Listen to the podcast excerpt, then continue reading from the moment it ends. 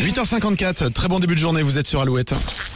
Alouette, l'actu en plus. L'actu en plus. Et oui, c'est l'heure de l'actu en plus, comme tous les matins avant 9h. Et ce matin, je vais vous parler de cet homme qui a réussi son pari complètement fou, battre le record du monde du marathon à l'envers. Ça s'est passé dans la Drôme dimanche.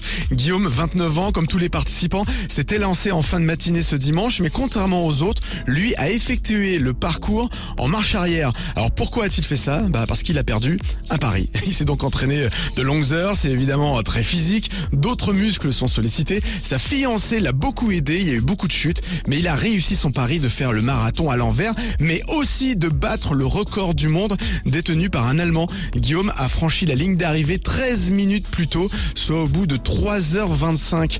Alors déjà, c'est déjà un timing incroyable en marche avant. Alors euh, à l'envers, bravo à lui, hein, 3h25, bravo euh, à ce Guillaume. Euh, avant les infos de 9h, voici Ed Sheeran et Broken Back et Quindy sur Alouette.